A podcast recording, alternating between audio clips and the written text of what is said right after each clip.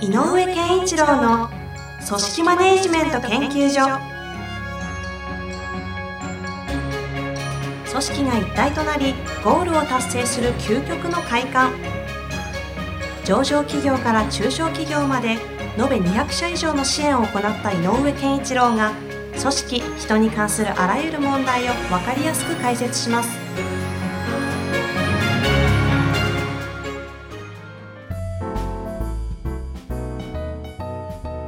こんにちは、遠藤和樹です。井上健一郎の組織マネジメント研究所。井上先生、よろしくお願いいたします。よろしくお願いします。さあ、ということで、今日も質問を早速いきたいと思います。はい。えっ、と、今日ですね、すごいシンプルな質問だけなんですが、いただいておりまして、ご紹介させてください。えー事業承継できない企業は組織化ができていないだけだと思いますが、井上先生はどうお考えでしょうか？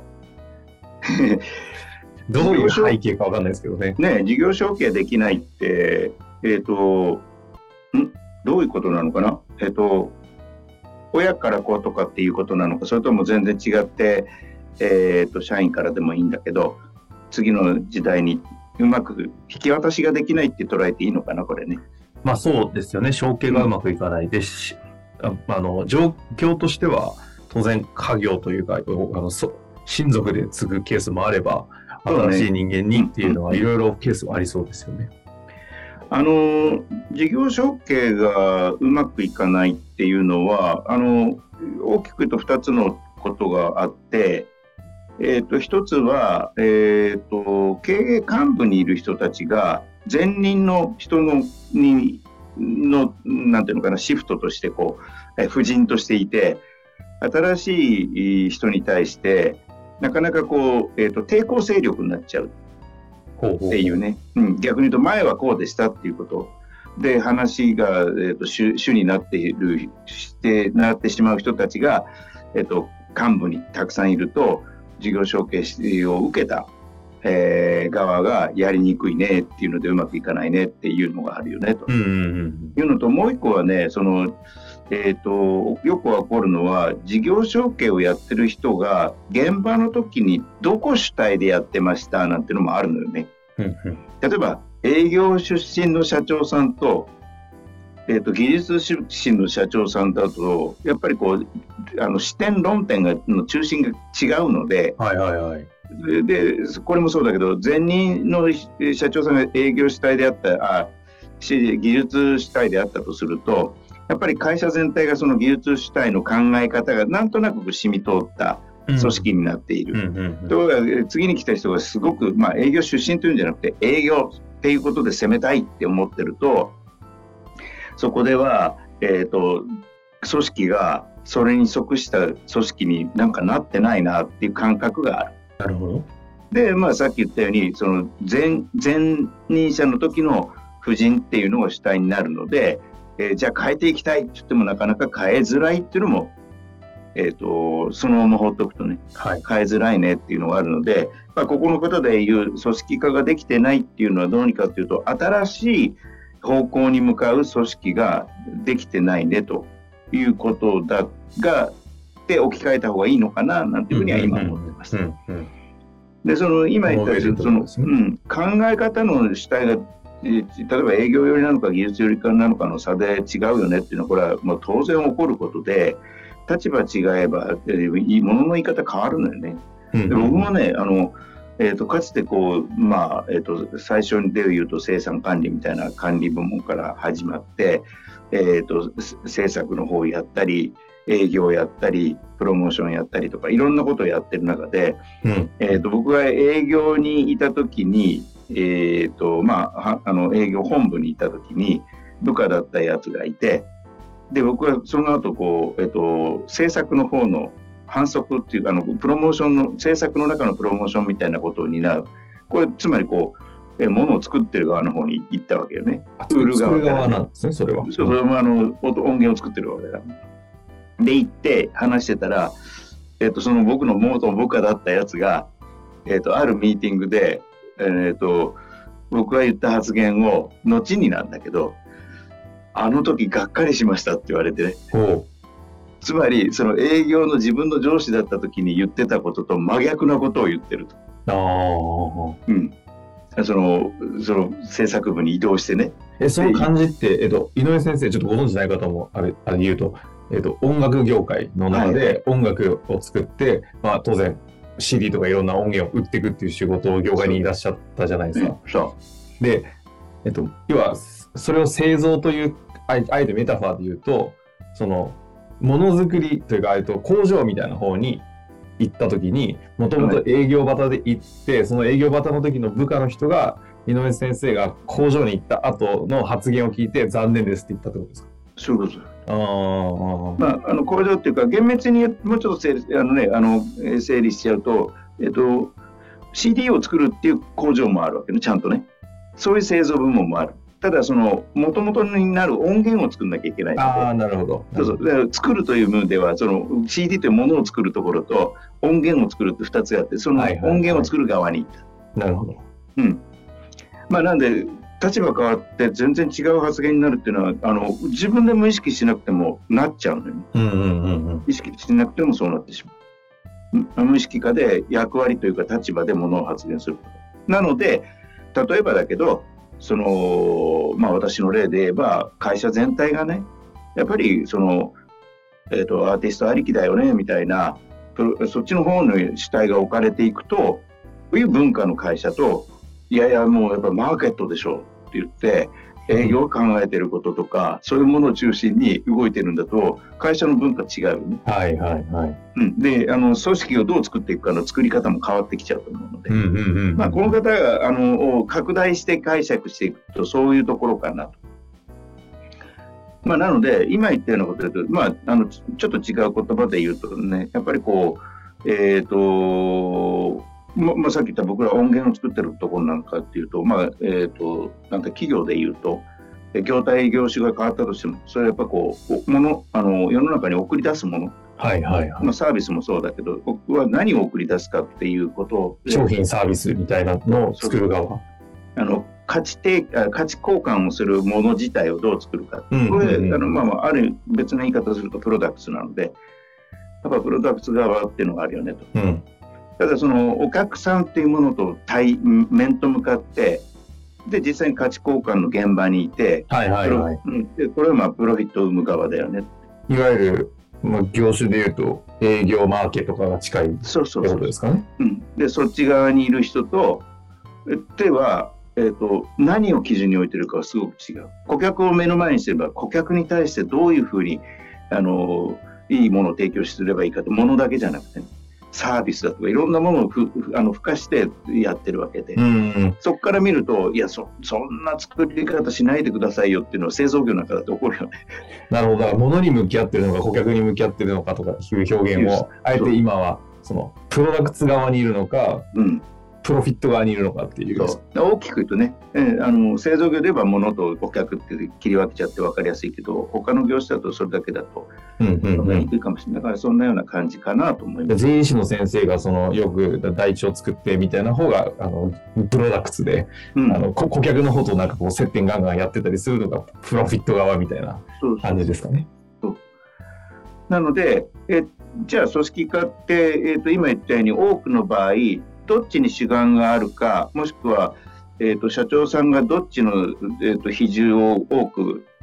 してるかっていうことによ重心がどっちにかかってるかっていうことによって、えー、と組織ががかそれによって微妙に変わっていっちゃうよねと。で多分この方が事業承継したけど組織化されてないよねって感じるのはえー向かいたい方向に向か向かうための組織に今なってないよねと思ってるんだと思うね。うんうんうんということは、えーと、組織化されてないというよりも、えーと、望む組織になってないっていうふうになってる可能性の方が高いんじゃないかな。うん。なるほど。うん、とすると望む組織って何っていうことを自分の中で考え感じてるんならば大いに何かね、えーと、そっちに向かってえ何か変えるっていうのはすごく大事なタイミングだし、えーと、事業承継して新しい社新社長になったって言ったら私の方針はって変えていいんだよね。だから最大のチャンスなるほど。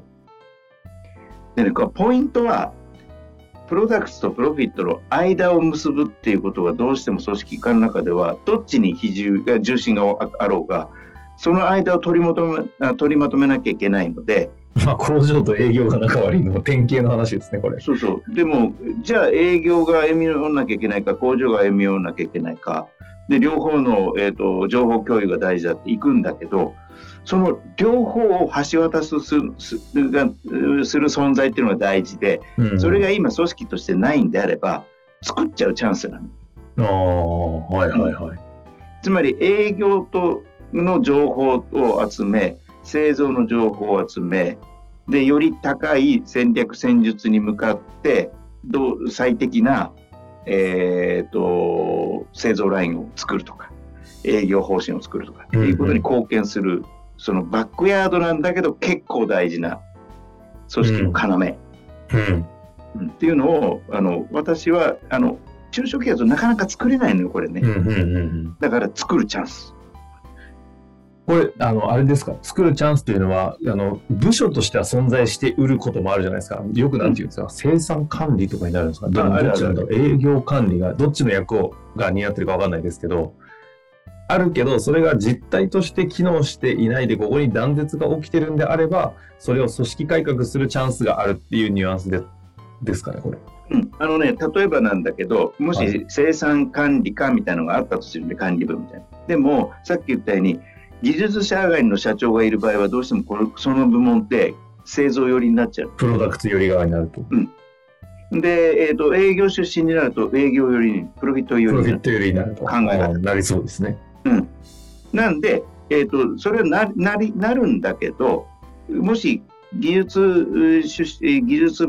重視の社長から旧社長から営業重視したい社長に変わった時はこの大事な機能が今あるのに、技術製造プロフィ、えー、プロダクツ寄りになりすぎているそのそこを変えなきゃいけないうんうんうん、少なくとも中間に持ってぐらいの。なるほど。両足に軸が置くぐらいの感覚をしなきゃいけないので、えーと、ということはここの風神が一番大事。あこれはあの話を今回事業承継できない企業は組織化ができていないだけだと思いますがどうなんですかねという質問からこの話に来てるんですけど、うん、あれですかその要は大体そのなんですか今回の概念で言うとプロダクツとプロフィット側のここの境界線においての要はなんかも事故が起きたりというかエラーが起きたり問題が起きたり課題が出たりみたいなことが大体ここで起きるという前提に立った時に、ここに対して組織的な変革を、改革を行うということが、えっと、事業承継のタイミングにおいて、実はすごい大事みたいなところなんですかね。そうそうそう。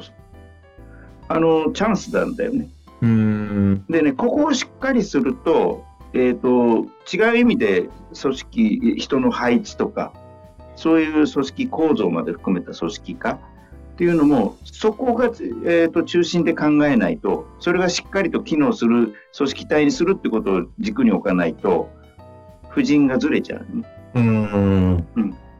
でね、本当に多くの場合の組織的な問題って、このプロフィットとプロダクツの間の衝突なの。へえ、ちょっとその認識でも見てなかったんで、あ、でも確かにそうかもしれないですね。ああ、問題は境界線で起きるの極み、典型がここ。そうほいで、例えばこれまあ、あのね、あの私の知ってる範囲で言えば、あのね、日本電産さんなんていうのは、うん、もう極めて営業が中心になって走っていく。で決めてるからそういう組織になっている。でもすごくこう技術また本当に繰り返すけど技術技術でやってきたような製造業の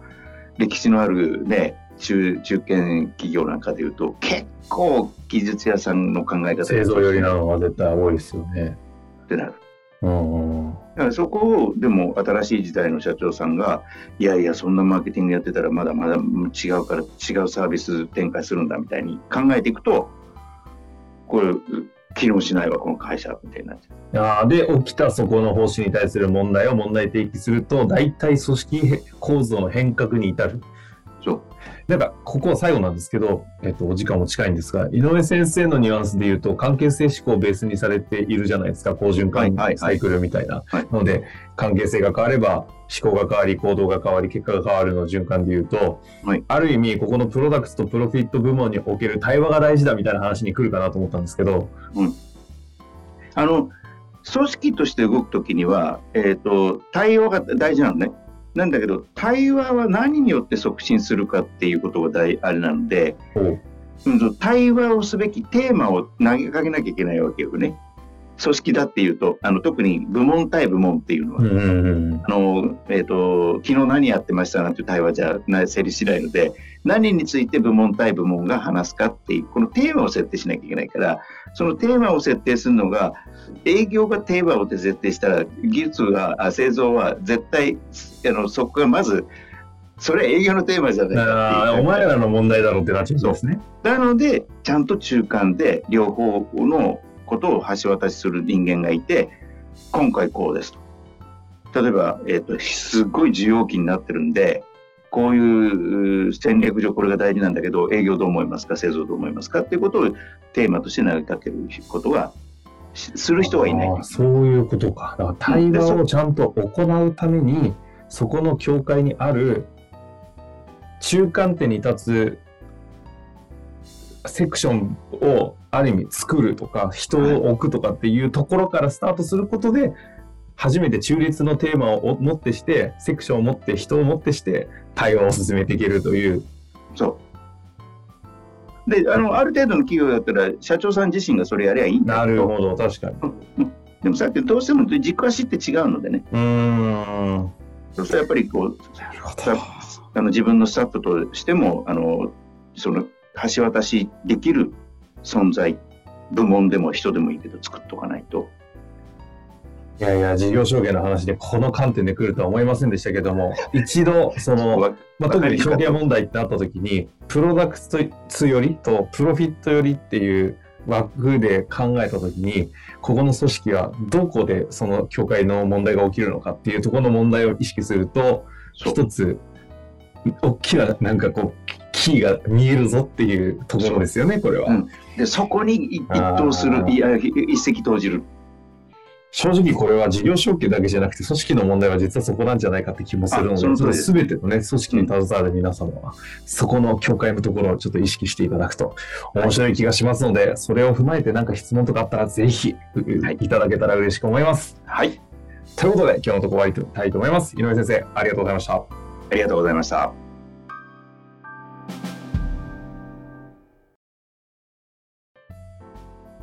本日の番組はいかがでしたか？